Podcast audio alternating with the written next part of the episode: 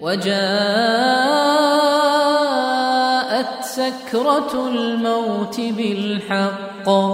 ذلك ما كنت منه تحيد.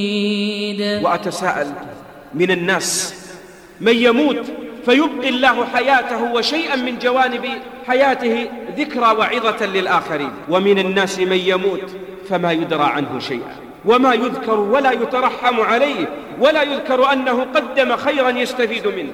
وعند ذلك قال ربي لم حشرتني أعمى؟ قال كذلك أتتك آياتنا فنسيتها. وكذلك اليوم تنسى. نعوذ بالله أن نكون من المنسيين دنيا وآخرة. نعوذ بالله أن نكون من المنسيين. نسوا الله فنسيهم. لكن من ارتبط بدين الله فإن الله يرفعه. ويعلي كلمته ويجعل له ذكرا من بعده ما كان يتصوره أبدا ولا كان في خلده أن يكون له هذا الشيء. ونتساءل ما الذي يبقي ذكر الإنسان إنه العمل الصالح المرتبط بدين الله؟ كم من الناس بنوا قصورا وتولوا مناصبا وكان لهم من الأبهة وغيرها ماتوا فكانوا نسيا منسيا.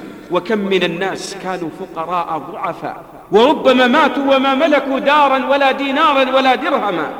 لكن الله أبقى لهم ذكرا بعد وفاتهم. وجعلهم الله قدوة للآخرين. فسل ربك أن يجعل لك في قلوب الناس ودا ورحمة ومحبة. ولا ذلك إلا بالعمل الصالح. ولهذا إذا جاءت سكرة الموت والله يقول ذلك ما كنت منه تحيد.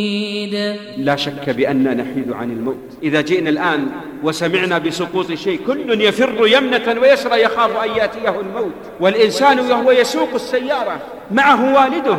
فإذا جاء فجأة يبعد السيارة والحادثة عن نفسه فما يذكر والده أولها نفسه.